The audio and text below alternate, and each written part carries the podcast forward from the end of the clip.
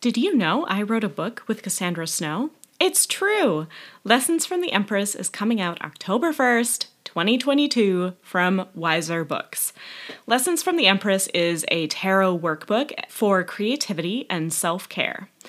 Self expression and self exploration are essential for living a fulfilling life, and the tarot allows for an incredible opportunity for creative exploration. Using the Empress, who is an archetype of creation and abundance, as a metaphor for the journey, Lessons from the Empress takes readers on a journey through the tarot using easy to follow magical rituals, tarot spreads, and creativity exercises in a way that will empower you to embrace your true self and express that self to the world. You can pre order the book anywhere books are sold, and just to make things easy, I've included a link to my uh, bookshop.org shop in the show notes. Happy reading!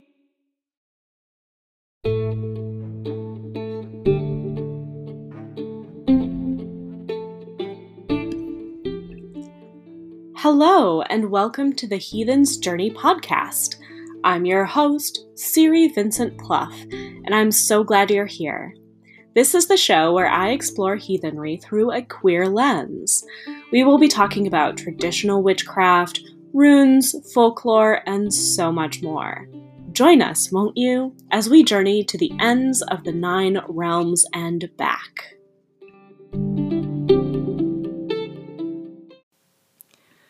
Welcome back to the podcast. I hope you enjoyed last week's episode about Hagalaz. Thank you all so much for your love on that last episode and the launch of this uh, second season of the Heathen's Journey podcast. It was truly such a joy to write and put together. I'm also happy to announce that the website for the podcast is now live. Originally, I had wanted to keep everything on one website, northernlightswitch.com, but I think the podcast definitely deserves its dedicated online home. I now have access to much better transcription software than I've ever had before, so I will be uploading my scripts and transcribing the interview episodes as I go. I am, however, hoping to get all of the transcriptions from season one done and up before the end of this current season.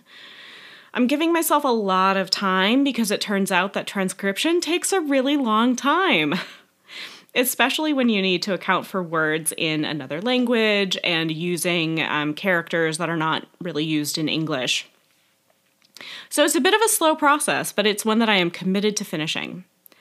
In other podcast news, if you are potentially interested in sponsoring the podcast, I am currently building a sponsorship program.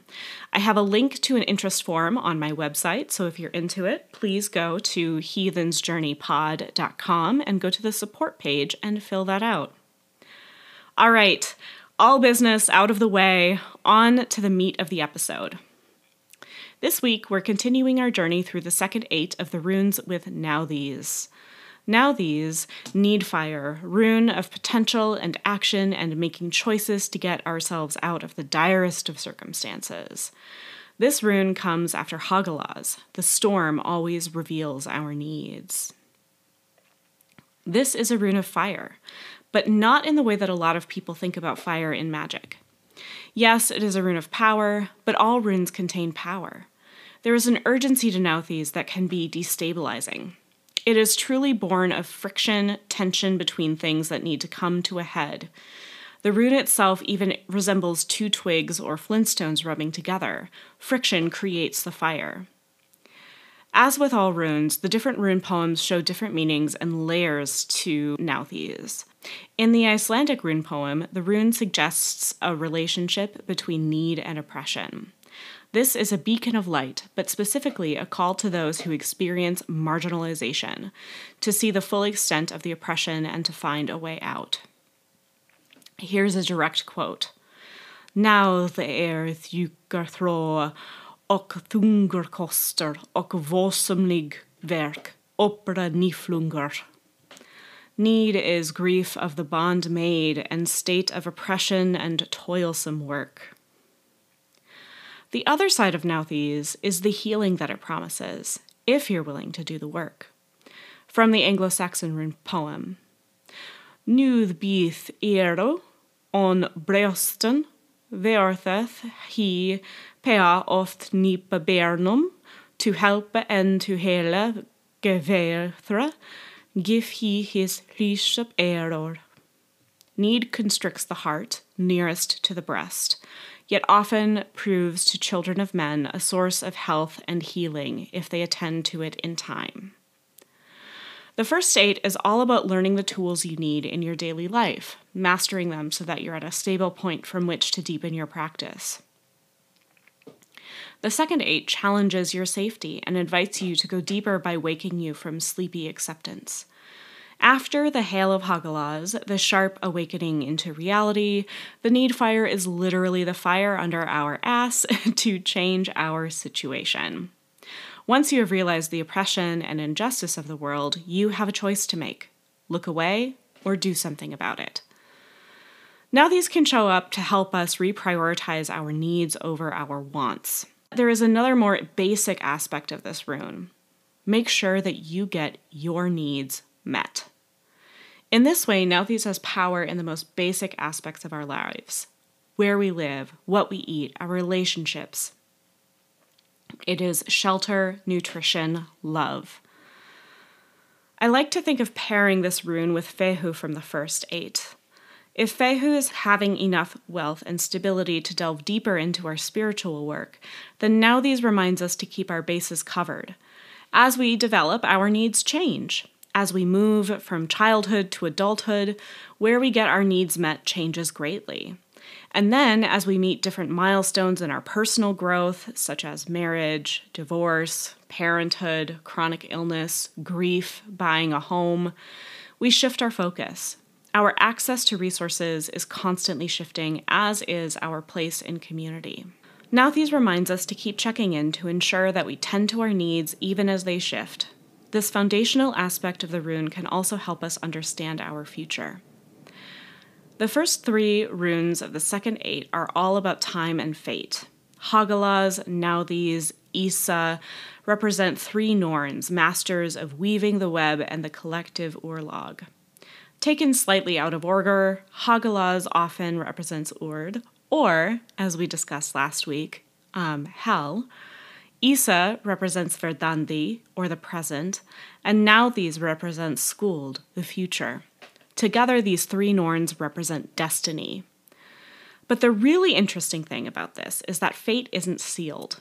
While Nauthiz is undoubtedly tied to the future, there is a sense of individual determination. The Norns are conceived of as constantly weaving their web, changing things in response to the choice that people make. I see these beings as creating a sort of choose your own adventure. They present the right questions at the right time. Understanding your future is not only about surrendering to some sort of fate, it is also about understanding how your actions and your ethics align and making the right choices. There are actually many more Norns throughout Norse history, and they serve good, evil, and neutral purposes. Fate and magic in the Norse world are not easy to categorize into light and dark. There's a fierce self determination in this heritage. You define honor, you need to live in grace with your community. The choices that you make now have consequences that ripple. The effect is the shadow working of Nauthiz.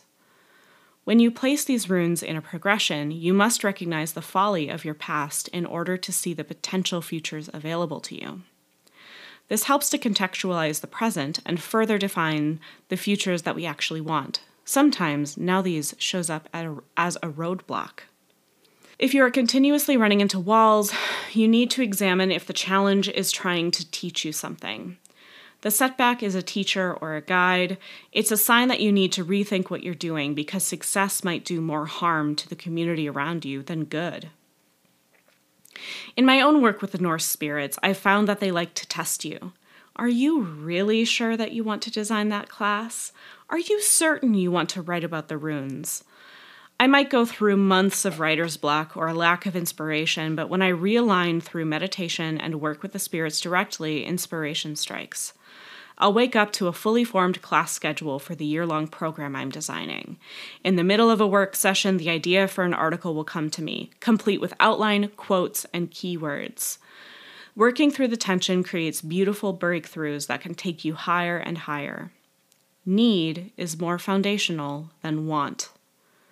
In a reading, anything that is read after this rune is an outline of what is needed. For example, if you are asking about how to handle a tricky work situation, any rune that you read after Nauthiz is a literal action step or resource that is necessary to resolution. In a reading about health, Nauthiz instructs us on how to best take care of ourselves in the healing process. Nauthiz is also helpful in swift communication with the gods. Bonfires are used as traditional prayer methods. You build a fire, and when it is huge and lighting your full circle, you send your prayers to the gods. Anything that you need the gods to hear, say it into the flames of the bonfire, and it will carry your prayers to their ears. But the form of sacred fire that Nauthiz is most closely related to is a need fire. The need fire is a tradition not just in Scandinavia, but also in the Scottish Highlands and other parts of Europe. I can't speak for other regions, but I do know about the Swedish traditions surrounding the need fire. The practice of need fire is definitely a living practice, or at least it was living through the 1800s into the 1900s, um, and Trolldom practitioners still utilize need fire today, though it's not as widely practiced by non magicians. It has actually been documented by folklorists who were preserving information at the turn of the last century. I think it's kind of funny to look at how folklorists describe the ritual and then how I know it. There are some interesting differences, though the folklorists did record the gist of it. I'm actually going to quote the 1911 Encyclopedia Britannica here in full. Needfire, or wildfire, a term used in folklore to denote a curious superstition which survived in the Highlands of Scotland until a recent date. Like the fire churning still customary in India for kindling the sacrificial fire, the need, or wildfire, is made by the friction of one piece of wood on another or of a rope upon a stake. Need fire is a practice of shepherd peoples to ward off disease from their herds and flocks. It is kindled on occasions of special distress, particularly at the outbreak of a murrain, and the cattle are driven through it. Its efficient efficacy is believed to depend on all other fires being extinguished. The kindling of the need fire in a village near Quedlinburg was impeded by a nightlight burning in the parsonage. According to one account, in the Highlands of Scotland, the rule that all common fires must be previously extinguished applied only to the houses situated between the two nearest running streams. In Bulgaria, even smoking during need fire is forbidden. Two naked men produce the fire by rubbing dry branches together in the forest, and with the flame they light two fires, one on each side of a crossroad haunted by wolves. The cattle are then driven between the two fires, from which the glowing embers are taken to rekindle the cold hearths in the house. In Caithness, the men who were kindle the men who kindled the need fire had previously to divest themselves of all metal. In some of the Hebrides, the men who made the fire had to be 81 in number and all married. In the Halberstadt district in Germany, the rope which was wound around the stake must be pulled by two chaste boys. While at the Wolfenbüttel, contrary to usual custom, it is said that the need fire had to be struck out of the cold anvil by the smith. In England, the need fire is said to have been lit by a Bertley within the last half century. The superstition had its origin in the early ideas of the purifying nature of flame. Unquote. So, we're modern heathens. Why are we reading from a 1911 Encyclopedia Britannica? There were a lot of problems with that era of folkloric recording, but it's also important to return to these texts. Some of the problems within the field include the roots of white supremacy, as we have talked about before. Europeans were particularly interested in this romantic vision of Europe, and many used that romanticism to assert that European cultures were superior to other cultures. At the same time, there was this characterization of folk practices as quaint, which is a bit condescending.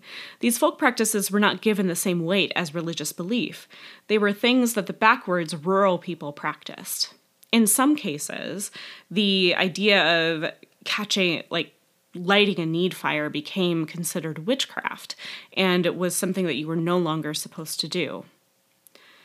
In general, there is a lot to be said in criticism of early folklore and anthropology studies.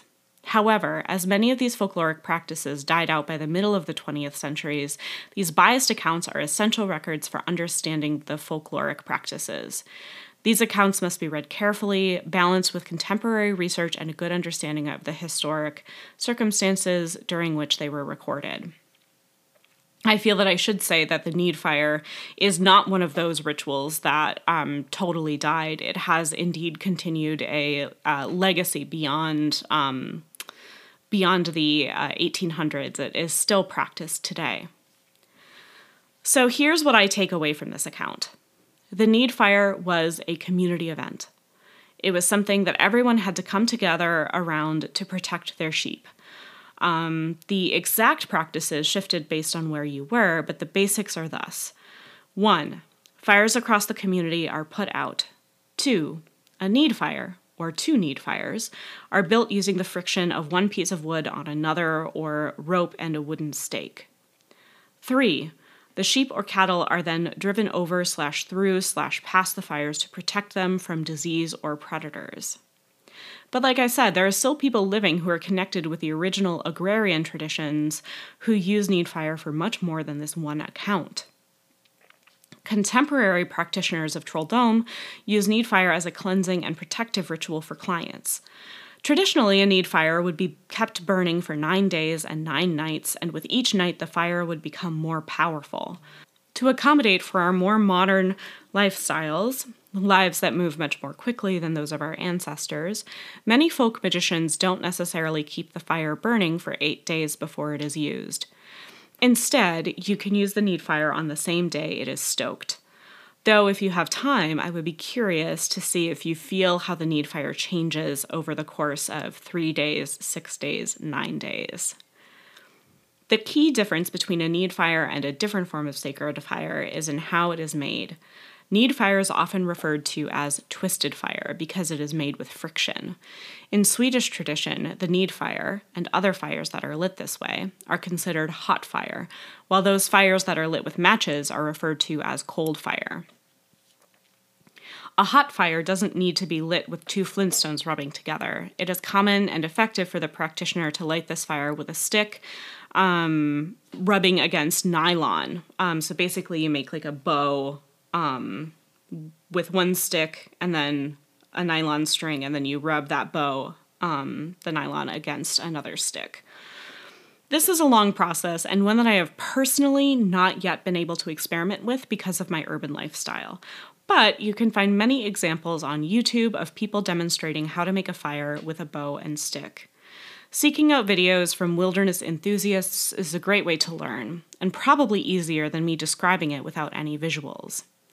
And of course, if you are in an area impacted by wildfires, please be extra careful or perhaps wait until a better season to attempt this. So, translating all of this into a non agrarian people, the need fire becomes an action we take to protect ourselves in order to thrive. Much like other smoke cleansing techniques, the need fire can be used to drive away nasty spirits from the home or the person. You simply put some coals from the need fire into a cast iron pan and carry them clockwise around the home or around the person.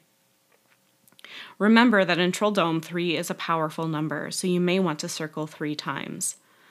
The fire itself is sacred and connects us back to ancestral pr- practices that have been going on for centuries.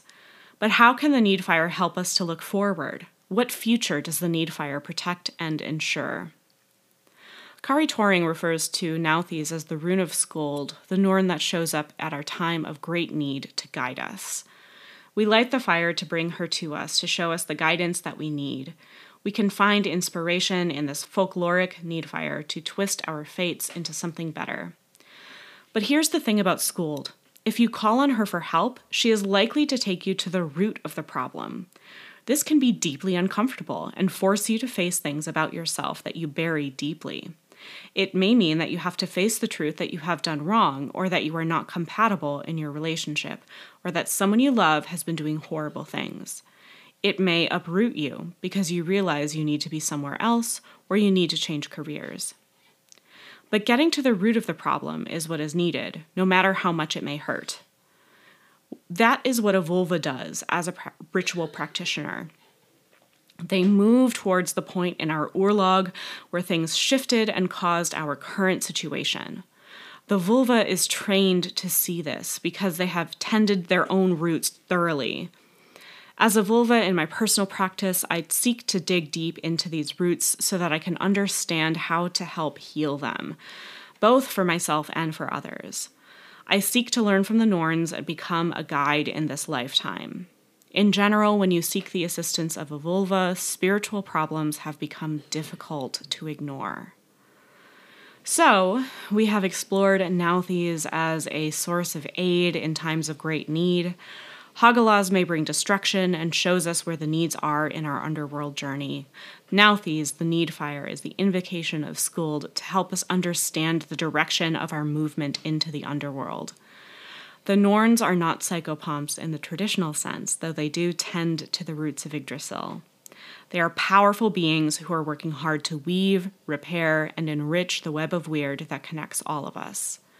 Learning from them requires us to be still in the eye of the storm that rages all around us. In the next rune episode, I will talk about Isa as an ally in cultivating stillness. And until then, stay weird.